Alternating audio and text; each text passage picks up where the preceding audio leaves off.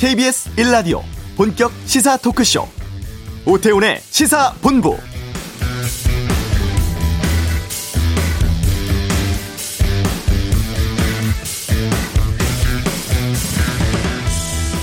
수능 시험 치른 어제 하루 코로나19 신규 확진자가 629명 나왔습니다. 600명대 신규 확진자는 올 초에 대구 경북 1차 유행 이후 처음인데요. 지난 3월 2일 686명 이후 9개월 만에 가장 많은 수치입니다. 또 최근 일주일 상황만 보면 확진자가 하루 평균 500명대를 넘고 있죠. 거리두기 2.5단계 기준 충족한 상황입니다. 특히 서울 수도권 확산세가 더 커지고 있고 심각해 보입니다. 감염 확산 진정되지 않고 있고 정부는 앞으로 4주간을 연말연시 특별 방역 기간으로 정하고 방역 강화 대책 추진하겠다고 밝혔습니다. 또 오늘부터는 대학별 수시 전형 논술 면접 고사 그리고 정시 전형이 잇따라 열립니다. 계속 긴장해야 할 상황인데요. 오태훈의 시사본부 잠시 후 이슈에서 어제 수능 분위기 어땠는지 또 문제 어떻게 출제됐는지 좀 살펴보는 시간 갖도록 하겠습니다. 한 주간의 주요 스포츠 소식 관전 포인트에서 알아보고요. 2부 와치도 법조 기재단의 카르텔 어떻게 봐야 할지 변화는 가능한지 등에 대해서 의견 나눠보도록 하겠습니다. 장기 실종 아동 문제를 다룬 다큐멘터리가 있습니다. 시사본부 금요 초대석 영화 증발의 김성민 감독과 함께 하겠습니다. KBS 라디오 오태훈의 시사본부 지금 시작합니다.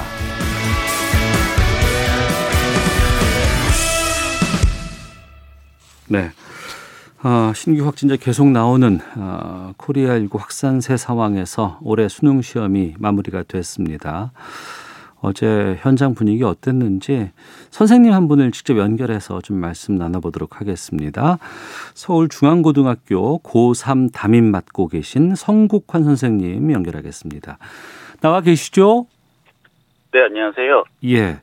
어제 시험장에 계셨다면서요? 네네. 그 감독을 예. 하고 왔습니다. 네. 예. 예년과는 좀 분위기가 달랐을 것 같은데 현장 어땠습니까? 뭐 사실 저희도 예. 처음 이 코로나19 상황을 함께 당면하다 보니까 네. 많이 긴장을 했었는데요. 네. 지나고 보니까 일반 감독관 실은 사실 음. 예년과 큰 차이는 사실 못 느끼긴 했습니다. 네. 근데 이제 별도 시험장이나 이런 곳에서 근무하신 선생님들 얘기를 들어보면 네. 더 많이 긴장되고 신경이 음. 많이 쓰이셨다고 이렇게 얘기를 하시더라고요. 그러니까 별도 시험장이라고 하는 곳은 자가격리 대상자들이나 아니면은 아침에 그 등교할 때 발열 체크해서 체크된 학생들 여기 감독하는 곳 그쪽을 말하는 건가요? 네, 네. 그래서 일반 학생들하고 또 일반 시험실 감독관 선생님하고 이제 분리된 상황에서 팀도 네. 다르게 음. 사용을 하고 이제 거기서 따로 이제 시험을 보다 보니까 네. 아무래도 학생이나 감독관 선생님들이나 이런 긴장감이 더 배가 음. 되지 않았나 이렇게 생각합니다. 네. 책상에 가림막 있었잖아요. 네네. 네. 이건 불편하지 않던가요? 학생들 시험 볼 때? 그, 그러니까 전날부터 그 시험장에서도 많이 주의를 주셨는데요. 네. 아무래도 칸막이가 얇은 막이 음. 고정이 좀 불안정해서 저희가 이제 감독관 선생님들은 수험표 확인하고 도장 날인하고 이럴 때마다 혹시 쓰러지지 않을까 네. 좀 신경을 많이 쓰게 됐고요. 예. 또 학생들도 아무래도 처음 이렇게 사용해 보는 거다 보니까 음. 아무래도 조금 더 신경을 쓰는 그런 모습이었습니다. 예. 점심 시간에 도시락 그리고 물도 이제 각자가 다 개인적으로 싸서 갖고 와서 네네. 먹어야 되고 이동도 안 된다고 들었습니다. 선생님들은 식사를 어떻게 하셨어요? 아, 저희는 이제 학교에서 마련해 주신 음. 장소에서 네. 거리두기 하고 이제 칸막이도 다 설치가 되어 있었고요. 예. 사실 이제 올 1년 동안 각 학교에서 급식을 음. 그런 식으로 제공을 했었기 때문에 네. 사실 그 부분은 조금 익숙한 측면이 있었습니다. 그래서 다들 거리두기 하시고 방역 수칙 준수하시는 상황에서 이렇게 식사를 하셨습니다. 네. 감염 전문가들이 우려했던 것이 환기를 계속 해야 된다라고 지적했었거든요. 그 부분은 잘 됐었습니까? 네. 그래서 각 이제 시험이 끝나면 네. 방송으로도 통제를 해서 부감독 선생님들께서 이제 교실 창문을 계속 열어주시고 했는데 음. 아무래도 이제 시험 중에는 네. 이 환기가 하기가 어렵기 때문에 음. 이제 시험이 뭐 2교시 같은 경우에는 100분씩 하다 보니까 네. 장기간 이제 환기를 못하는 그런 상황이 좀 있긴 했습니다. 음. 그 감독관용 의자가 올해 처음 마련됐다고 들었습니다. 이건 왜 그랬다고 합니까? 자세한 내용은 제가 잘은 모르지만 예. 사실은 이 감독이 예. 그 장시간 선생님들이 서 계셔야 되기 때문에 예. 굉장히 힘든 건 사실이거든요. 아, 그렇겠죠. 예, 의자가 생긴 건 좀 반가운 일이긴 했는데요. 네. 다만 이 각 학교 교실 크기가 음. 이제 많이 차이가 나기 때문에 어떤 네. 교실은 그 의자를 이제 뒤편에 놨거든요. 네. 그 맨 끝자리에 앉아 있는 수험생하고 그 음. 그 선생님들이 앉은 의자 자리하고 이렇게 나란히 있는 경우가 있었습니다. 그래서 아. 의자가 있어도 뭐 제대로 사용하지 못하는 경우도 있었고요. 네. 그래서 그런 부분에 대해서는 좀 현장 목소리를 좀 더 들어봐 주시고 예. 좀 개선이 됐으면 좋겠다는 생각이 들었습니다. 감독 다 끝나면 몇 시쯤이에요? 아 이제 저저 저, 저 같은 경우는 이제 제2외국어 시험 있는 곳에 갔었는데 네. 뭐 시험 끝나고 확인까지 다 끝나면 6시가 넘습니다. 아, 그럼 새벽부터 가셔가지고 긴장하고 네. 그때 끝나면 좀 몸이 다 녹초됐을 것 같아요. 예, 저도 어제는 그 몸살 기운이 좀 있더라고요. 아이고, 아이고, 아이고. 네. 지금 자가격리 중이시라면서요? 아, 자가격리라는 표현은 조금 적절하진 않은 것 같고요. 그 예. 11월 30일부터 음. 수능 감독 들어가신 분들 재택근무 네. 그 지침이 내려왔었습니다. 그래서 네. 재택근무 하시면서도 1, 2학년들 원격 수업은 정상적으로 진행을 했는데요. 네. 뭐 외출 자제라든지 뭐 생활방역 수칙 준수하라는 등의 지침이 내려왔고 네. 그런 거 이제 지키시면서 감독까지 이제 마치신 걸로 알고 있습니다. 네. 지금 고3 담임 맡고 계시다면서요? 네네. 그 반 학생들과는 만나지 못하셨을 것 같고 메시지 같은 것들은 좀 주고 받으셨습니까? 뭐라고 하던가요, 학생들이? 뭐, 뭐 매년 뭐 잘고는 학생들도 있고 뭐 아쉬운 학생들도 있는데요. 네. 다만 이제 뭐 오프닝 때도 말씀하셨지만 이제 면접 논술이 바로 이어지기 때문에 예. 사실은 수능 점수의 아쉬움은 뒤로 하고 어. 그 면접 논술 준비 때문에 좀 다들 또 정신없는 상황입니다. 그러니까 수시에 집중하는 친구들은 그 면접 논술이 더 중요하다면서요? 네, 뭐 이제 수능 최저 등급 있는 경우에는 수능 점수도 당연히 중요하겠지만요. 음. 아무래도 면접이나 논술이 중요한데 네. 면접 같은 경우는 이제 올해 코로나 상황 때문에 어. 온라인으로 대체되는 경우가 많아서 예. 사실 그 부분도 좀 많은 어려움들이 있습니다. 네. 제가 학교 다닐 때만 해도 이제 그 학력고사, 뭐 수학 능력 시험 이럴 때 하루에 인생이 결정된다 이런 얘기 있었는데 요즘엔 그런 상황은 좀 아니죠. 네, 뭐 학생들마다 워낙 입시 연, 그 유형이 달라서 뭐 네. 정시 준비하는 친구들은 예전과 음. 똑같이 그 한 시험으로 이제 평가를 받는데 네. 이제 수시를 같이 준비하는 친구들은 음. 오히려 이제 여러 가지 길을 열어놓고 네. 준비를 하고 있는 상황이죠. 예. 네. 어제 수능 시험은 뭐 어땠답니까 학생들이? 이제 제가 국어를 담당을 하고 있는데요. 예. 마침 이제 국어가 조금 음. 어렵게 출제가 돼서 네. 아무래도 그 국어 시험 때문에 음. 3 교시에도 조금 영향을 받았다 이렇게 네. 말을 하는 친구들이 조금 있었던 것 같아요. 아 국어는 좀 어려웠대요. 네, 뭐 저랑 연락한 친구들은 좀 어렵다고 얘기했더라고요. 그렇군요. 자, 아, 뭐 계속해서 뭐 면접도 있고 논술도 있고 하는 상황입니다. 이 또 특히 올해 코로나19라는 정말 고3 학생들은 유례 없는 한 해를 보냈다고 생각됩니다. 계약도 늦춰졌고 원격 수업도 있었고 고3 담임으로서 올 한 해 어떻게 생각이 되세요? 진행의 어려움이나 뭐 학사 일정 진행의 어려움들은 보도도 많이 됐고 아마 네. 여러분들도 많이들 짐작을 하실 텐데요. 네. 고3 담임으로서 제일 어려웠던 거는 이제 입시 지도 측면에서 음. 결국 진로 지도와 함께 이루어져야 되는데 이게 결국에는 아이들과 많은 대화를 하고 교감을 네. 쌓고 그 아이들한테 맞춰서 이제 지도를 해줘야 되는데 네. 사실 올해는 만날 때부터 학생이나 어, 선생님이 서로 얼굴을 반을 가린 채 만났잖아요. 그리고 그렇죠. 수업도 정상적으로 이루어지지 못하다 보니까 음. 그 아이들과 대화할 시간도 많이 부족하고요. 그래서 네. 서로 이렇게 대화하면서 신뢰를 쌓는 시간이 좀 많이 부족하다 보니까 음. 그 아이들한테 상담을 통해서 어떤 입시 전략이 좋을지 또 진로는 어떻게 설정하면 좋을지에 대한 이야기들을 네. 충분히 해줄 수가 없어서 참 고3 담임으로서 그런 부분이 가장 안타까웠던 것 같습니다. 네. 코로나19가 내년도 계속 될 것 같습니다. 또 대, 네. 그럴 수밖에 없는 상황인데 올해 경험을 좀 해봤으니까 내년에는 좀 어떻게 하는 게 좀 바람직할 것으로 생각되세요? 사실 여러 가지로 생각을 해봤지만 이게 코로나 19라는 상황이 당장 다음 주가 어떻게 될지 아무도 예상을 못하는 상황이죠. 그렇긴 하죠. 예, 예. 그래서 이제 특히 올해 학생, 학부모, 뭐 선생님들 다 어려움을 겪었던 것들이 그렇게 계획을 세울 수 없다는 점이 굉장히 어려웠었는데요. 네. 근데 이제 코로나19 상황 초반에는 음. 그 교육부나 교육청 지침이 학교에 내려오기 전에 보도가 먼저 돼서 네. 어, 학생들이 혼란을 겪거나 아. 뭐 항의를 하거나 예, 이런 예, 상황들이 예. 좀 자주 반복이 됐었습니다. 그래서 예. 제가 뭐 많은 걸 바라지는 않지만 어. 내년에는 예. 학교 현장의 목소리를 좀 잘 들어주시고 학교 현장에 먼저 좀 그런 어. 내용들을 전달을 해서 그 선생님들께서 먼저 알고 예. 아이들과 부모님들한테 전달해 줄 수 있는 이런 환경을 만들어 주셨으면 좋지 음. 않을까 그런 생각을 해봤습니다. 네. 지금 재택 근무 중이신데 그러니까 네네. 우리 학생들 아직 만나보지 못하셨을 것 같고 고3 선생님 대표하셔서 수험생들에게 한 말씀 해주신다면은요. 네, 뭐 사실 고3 학생들 이제 수능이라는 큰 산은 넘었지만 네. 바로 또 논술, 면접, 뭐 정시 지원 이렇게 아직 입시는 음. 완전히 벗어나지 못한 그런 상황인데요. 네. 그래도 이런 코로나 19라는 유례 없는 상황 속에서 끝까지 수능까지 완주했다는 그 사실 하나만으로도 음. 본인을 좀 대견하고 자랑스럽게 여겼으면 좋겠습니다. 마지막까지 모두들 건강 조심하고 힘냈으면 좋겠습니다. 네. 선생님 고생 많으셨고요. 오늘 인터뷰 고맙습니다. 네, 감사합니다. 예, 지금까지 서울중앙고등학교 성국환 선생님 연결해서 말씀 나눠봤습니다.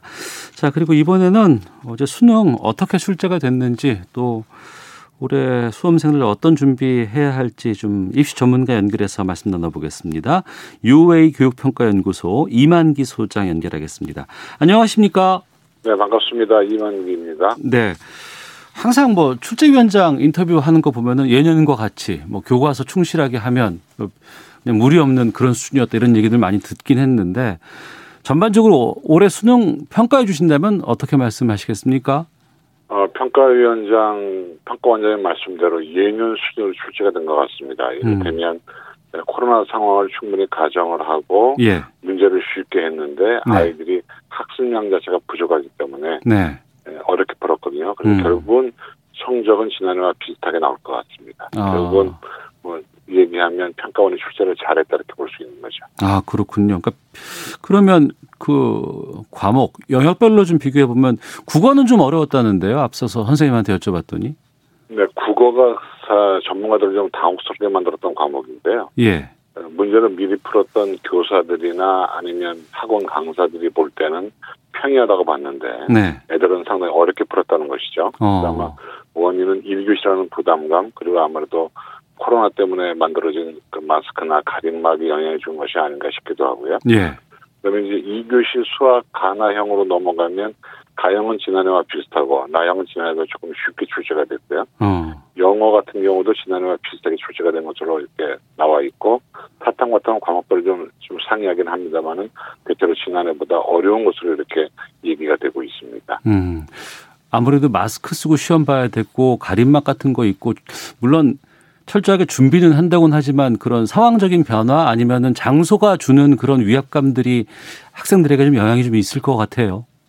아무래도 그럴 것 같습니다. 그러니까 들어갈 때부터 발열 체크를 하고 예. 또 여러 가지 장비를 갖춰야 되기 때문에 음. 수험생들로서는 상당히 부담스러운 하루가 아니었나 싶습니다. 네. 수능 끝나고 나면 언론에서 이제 뭐 어느 과목에 몇 번 항목이 뭐 문제가 되고 있다, 논란이 되고 있다 이런 것들 많이 좀 나오곤 했거든요. 올해 네. 학생들이 좀 생소하다거나 어렵다거나 아니면 좀 문제가 논란의 소지가 있다거나 이런 것들이 좀 있었습니까? 올해 특이한 점이 신유형이 없다는 게 특이한 점입니다. 신유형이 없다는 게 무슨 뜻이죠? 봤던 수험생들이 봤던 예. 어, 모의고사에서 늘 나오던 유형이 나왔기 때문에 어. 그래서 이제 전문가들은 평이하다고 봤는데 애들은 어렵게 푸는 것이죠. 어. 그럼에도 불구하고 일부 과목에서 예. 그러니까 뭐 수학 같은 거에서 어, 상당히 그 종합적인 사고력 문제가 나왔다거나 음. 아니면 영어에서 늘 어렵던 빈칸처럼 문제가 여전히 어렵게 나왔다거나 하는 그런 등등의 예, 말하자면 고난도 킬러 문항 애들한테 못 풀게 하는 문항은 없었습니다만은 준 킬러 문항 그러니까 약간 어려운 문제들이 많아지면서 네. 난이도 형성에 영향을 끼치는 것 같습니다. 아, 좀 당혹스러운 문제들은 예년과 비교해 봤을 때는 많이 없었다. 이렇게 이해를 하면 그렇습니다. 되겠네요. 수험생들의 반응을 보면 어려운 같지 않은데 점수는 안 나왔다는 반응이 있거든요. 네. 그러니까 생소한 유형이나 뭐 처음 보는 유형은 나오지 않았는데 어차피 네. EBSP도 연기가 됐으니까 음. 문제가 풀기가 어려웠다. 시간을 좀 소비했다. 이렇게 얘기들 하고 있습니다. 네. 학생들 수능 끝나고 나면 다 채점 해 보잖아요. 그렇습니다. 또 등급 커트라인 같은 것들도 있을 것 같은데 지난해와 비교했을 때 올해는 어느 정도 될까요? 어, 국어부터 보면은요, 국어가 지금 1등급 커트라인이 87, 88 정도 나오거든요. 예. 지난해는 91점이었기 때문에 국어는 지난해보다 어려운 것으로 이렇게 판단되고 있고요. 수학 가형은 지난해 92점 정도가 1등급이었는데 올해도 92점 나와서 비슷하다고 보는 것이고요.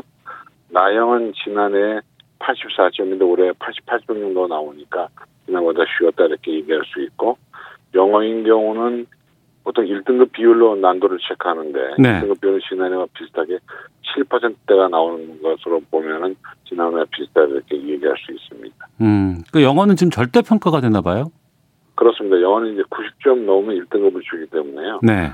90점 넘는 비율이 몇 퍼센트냐라고 하는 것이 난이도 체크의 기준이 되고 있습니다. 아, 그렇군요.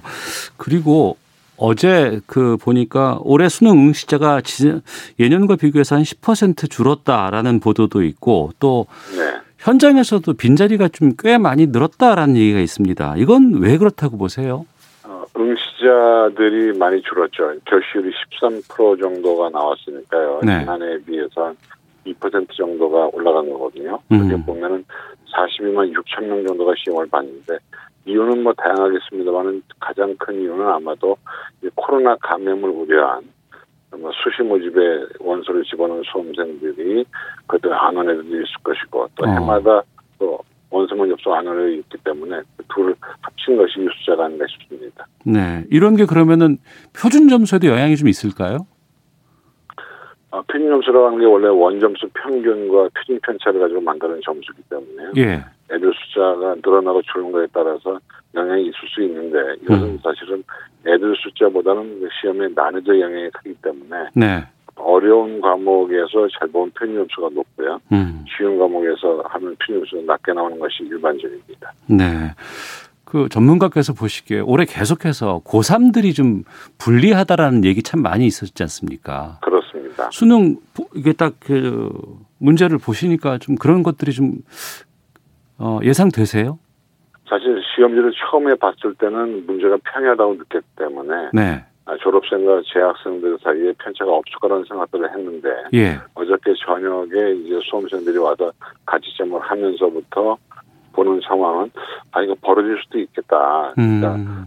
문제가 변별력이 있기 때문에 졸업생들이 잘 볼 수도 있겠다는 생각이 들기는 해요. 네. 그러면 이제 중요한 사실은 모든 것은 성적표가 나와봐야 하기 때문에 어. 이리 주눅들 필요는 없다고 생각이 됩니다. 예.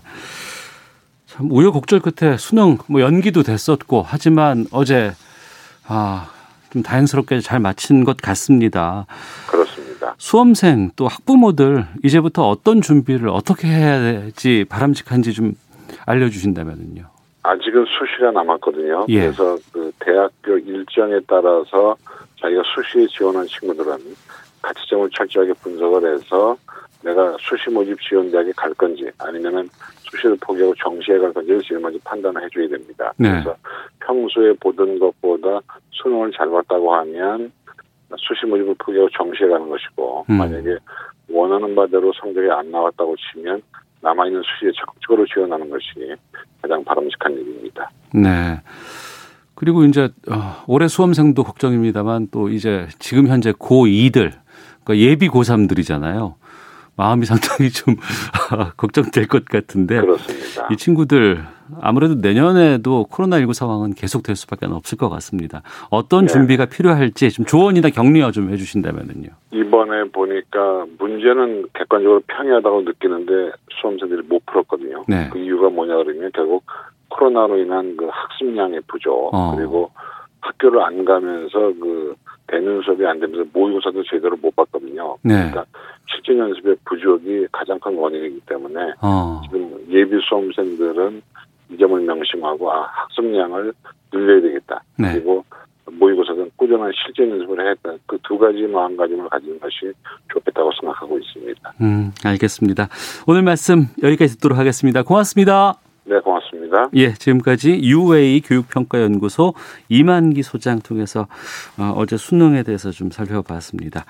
자, 이 시각 교통 상황 살펴보고요. 헤드라인 뉴스 듣고 돌아오도록 하겠습니다. 교통정보센터 김민희 리포터입니다.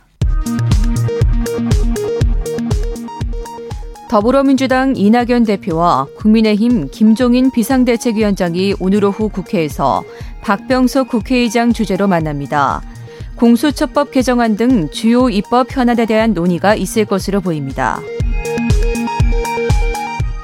검찰 조사를 받던 이낙연 더불어민주당 대표의 측근이 어젯밤 숨진 채 발견된 것과 관련해 검찰이 강압 수사 여부 등 수사 과정에 대한 조사에 들어갔습니다. 국민의힘 김종인 비상대책위원장이 박근혜 전 대통령 탄핵 가결일인 오는 9일에 맞춰 이명박 박근혜 두 전직 대통령의 구속 사태 등에 대해 대국민 사과를 검토하고 있습니다. 미국 제약업체 모더나가 개발 중인 코로나19 백신을 접종하면 최소 3개월 동안 높은 수준의 항체가 유지되는 것으로 나타났습니다. 지금까지 헤드라인 뉴스 정원 나였습니다.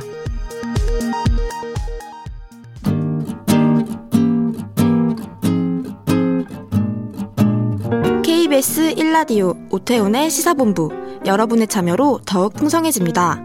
방송에 참여하고 싶으신 분은 문자 9730번으로 의견 보내주세요. 짧은 문자는 50원, 긴 문자는 100원의 정보 이용료가 붙습니다. 애플리케이션 콩과 마이케이는 무료고요. 시사본부는 팟캐스트와 콩, KBS 홈페이지를 통해 언제나 다시 들으실 수 있습니다. 많은 참여 부탁드려요. 네, 한 주간의 스포츠 소식 정리하는 시간입니다. 최동호의 관전 포인트, 최동호 스포츠 평론가와 함께합니다. 어서 오세요. 예, 안녕하세요. 예. 이번 주 논란을 빚은 뉴스가 있었습니다. 프로야구 선수협회 판공비 논란이었는데, 예. 어, 회장을 맡고 있는 이대호 선수 또 김태현 사무총장이 관련돼 있습니다. 논란 정리부터 좀 해주세요. 어, 롯데의 이대호 선수 프리야구 선수협회 회장을 맡고 있었거든요. 네. 이제 이 이대호 회장이라고 얘기를 하겠습니다. 네. 선수협회 얘기니까요. 이 회장이 되면서 판공비 본인의 판공비 3천만 원을 6천만 원으로 인상을 했다. 네. 김태현 사무총장 월 250만 원씩 판공, 비를 받았다. 음. 그런데 이대호 회장, 김태현 총장 둘 다 모두 이 판공비를 현금으로 지급받았다. 네. 그리고 김태형 사무총장은 이 법인 카드를 개인 용도로 사용했다는 의혹을 받고 있는 것이 음. 이번 프리야구 선수협회 판공비 논란의 핵심인데 어, 이대호 회장은 그제 기자회견을 열고서 해명을 했습니다. 네. 해명을 하면서 어, 해명을 했는데 그럼에도 불구하고 음. 이 선수협회 판공비 논란이 사그라들지 않는 그런 분위기죠. 해명을 했음에도 논란은 사그라들지 않고 있다. 뭐라고 해명을 했어요? 어, 이대호 회장은 이 2년 이대호 회장이 지난해 3월에 이제 어, 선수협회 회장으로 취임을 했거든요. 예. 근데 이대호 회장이 이 취임하기 전에 2년 동안 선수협회 회장이 공석이었어요. 안 할라 그래요? 예.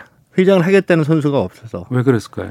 어, 나 이 프로야구 선수들이니까 음. 첫 번째 목표가 운동 열심히 해가지고 잘하는 게 이제 목표이다 본 목표인데 네네. 네. 선수협회 회장하는 게 좀 부담스러웠겠죠. 음. 어, 이러다 보니까 2019년에 이 선수들이 스프링 캠프에서 의견을 낸 게 회장에게 좀더 어, 힘을 실어주자. 네. 그래서 판공비를 올려주자. 이런 의견이 나왔고요.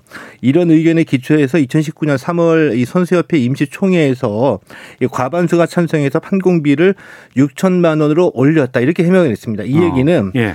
어, 판공비를 올린 게 셀프 인상이 아니다. 나 내가 올리는 게 아니고 예. 할 사람들이 없으니까 이거라도 좀 올리면 누군가 나설 수 있지 않을까라는 어, 저변을 좀 만들어 준 것이다. 그렇죠. 그렇게 어. 해명을 했고요. 현금 지급과 관련해서는 네. 이 회장에게 별도의 회장직 수행과 관련된 어, 이 보수를 지급하지 않았다 그래요. 음. 그래서 실질적으로 이 판공비가 아, 보수의 성격을 어, 갖고 있기 때문에 네. 세금을 제하고 음. 어, 현금으로 지급 받았다. 네. 이런 얘기고요. 이 김태현 사무총장은 본인이 직접 올해 4월에 음. 이 법인카드로 제공되던 판공비를 현금으로 달라고 요청했다라고 인정을 했고요. 네. 어, 개인적인 사용 용도와 관련해서는 부인을 했지만 음. 만약에 아, 개인적인 용도로 사용된 금액이 발견이 되면 다 원상 원상 복구하겠다 이렇게 밝혔습니다. 네. 이런 협회 같은 거 운영하는 거 상당히 중요합니다. 예. 물론 이제 협회장 같은 경우에는 이제 선수협회니까 야구 선수가 협회장 되겠지만 사무처라든가 이런 곳에서 일하는 분들은 전문성이 좀 있어야 된다고 보거든요. 예, 어떻습니까, 그 현실은? 아, 이 김태현 사무총장이요. 네. 이건 이대호 선수가 회장이 되면서 데리고 온 분인데 음. 이 경력이 불분명해요. 음. 지금까지 알려진 경력은 어, 대기업 출신의 마케팅 전문가라고 알려져 있거든요. 네. 또 대기업 출신의 마케팅 전문가 이게 저 제가 듣기에는 뜬구름 잡는 얘기예요. 음.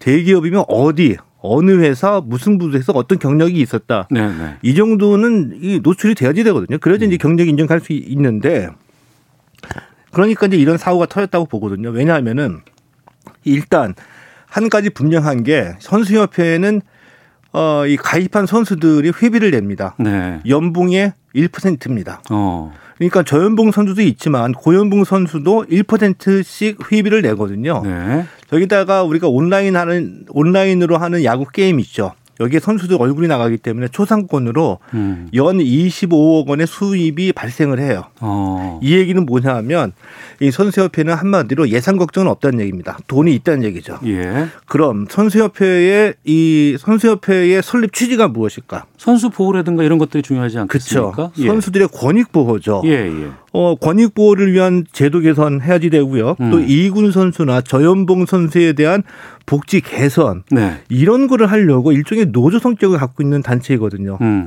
그럼 이 노조가 어, 예산은 충분하다. 그러면 사무총장은 어떤 사람을 임명해야 되느냐? 협상력이 뛰어나거나 네. 왜냐하면 구단이나 KBO를 상대해야지 되기 때문에 음. 협상력이 뛰어나거나 조금 더 원초적으로 말씀을 드리면 전투력이 좋은 인물 이런 네. 활동가를 사무총장으로 안치되죠. 음. 자 그런데 마케팅 전문가를 사무총장으로 앉혔다는 게 이해가 안 가는 겁니다. 네. 왜? 이 선수협회가 왜 돈을 버는데 신경을 써야 되나 음. 이런 생각이 드는 거죠. 예. 자, 이 얘기는 이 선수협 자체가 스스로 어, 자신의 정체성 무슨 일을 해야 되는지 음. 우리의 임무가 무엇인지 이거를 망각하고 있다는 것을 보여주는 증거가 아닐까 네. 이런 생각이 들기도 하죠. 예. 선수협회가 좀 근본적으로 좀 바뀔 필요성이 좀 있지 않나 싶기도 하고 앞서서도 아무도 뭐 협회장을 맡지 않겠다고 하는 게 2년 동안이나 또 있었다면서요. 예.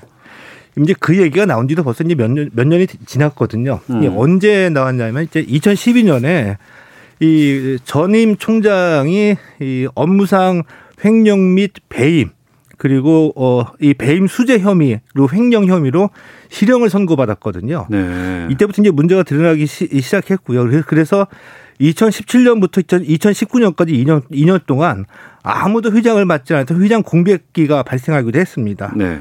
자 그런데 이 선수들이 끝까지 고집하는 게 있어요.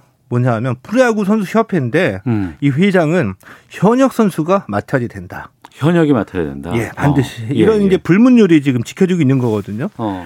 저는 이런 이 폐쇄성을 좀 극복해야 된다고 봅니다. 왜냐하면은 이 선수협회는 어, 선수들의 권익 보호를 위해서 예. 모여진 단체인데 선수협회가 만들어졌다는 것 자체만으로 인정받지 못하거든요. 이게 무슨 음. 얘기냐면은 선수협회 스스로가 KBO나 구단을 상대해서 일을 제대로 해야지 음. 존재의 가치, 협상력이 생기는 건데 네. 지금 상황에서는 아무도 일을 하기 싫다는 거 아니에요. 어. 그러면 현역 선수가 회장을 맡고 맡는다고는 하지만 굳이 현역 선수 아니라도 회장 업무를 제대로 수행할 수 있는 사람들이 이 회장을 해야 된다 이런 주장이 있습니까? 그래서 어. 이 프로야구 선수협회라는 단체의 설립 취지를 충분히 이해를 하고 있고 예. 프로야구의 승리를 잘 아는 예를 들면 은퇴 선수 가운데 프로야구 선수협회 회장을 맡지 못할 이유는 저는 없다라고 보거든요. 음. 중요한 것은 선수협회의 취지에 걸맞게 얼마나 활동을 잘 할 수 있느냐에 초점을 맞춰야 된다는 얘기이고요. 네. 어, 이런 면으로 봤을 때 그제 이대호 선수가 기자회견할 때 이런 얘기를 했어요.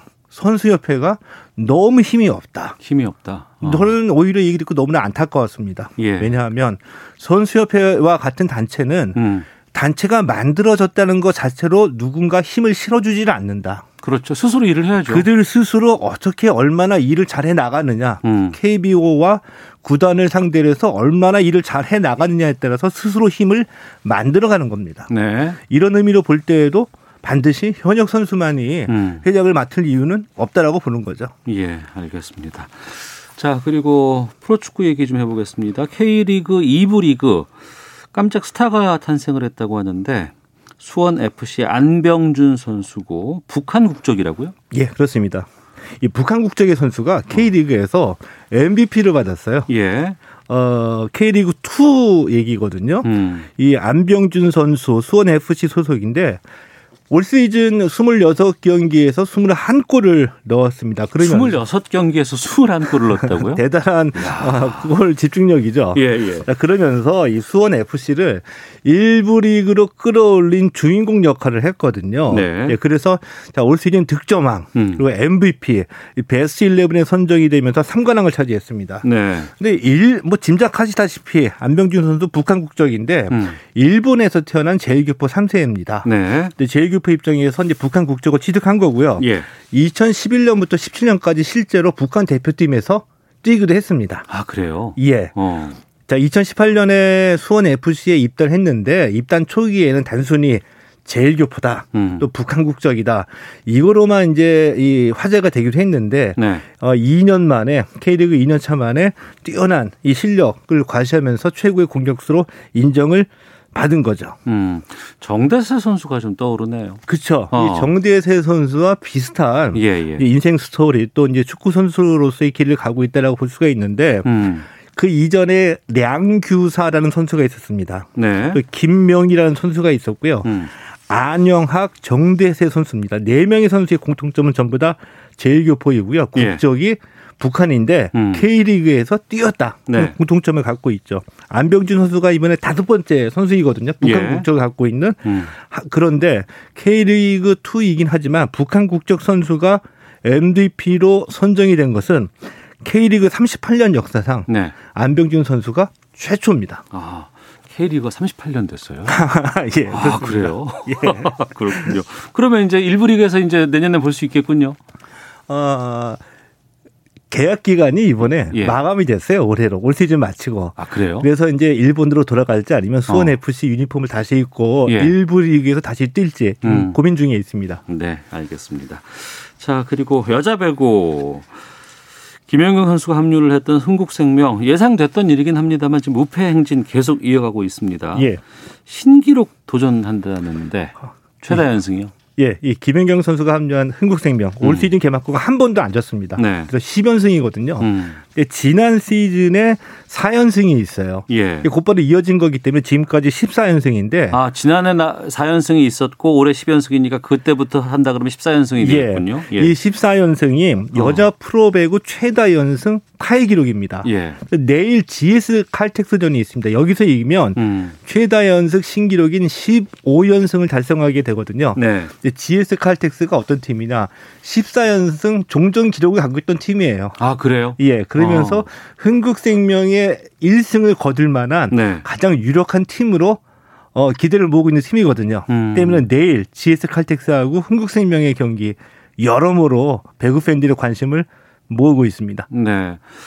어, 지난번에 배구 상당히 좀 이렇게 흥행도 잘 되고 있고 많은 예. 분들께서 주목받고 있는 그런 종목이라고는 하셨는데 정작 지금 코로나19 확산되고 막 이래서 관중들도 많이 들어갈 수도 없는 상황 아니겠어요? 이 배구 연맹으로서는 굉장히 어. 어, 현실적으로 손해가 많이 있죠. 네. 어, 이 입장권 발매 뭐 7분 8분 만에 완전 음. 매진 매진이 될 정도로 인기를 모으고 있는데 이 코로나19 때문에 무관중 경기로 치러지고 있거든요. 알겠습니다. 아유 안타깝습니다.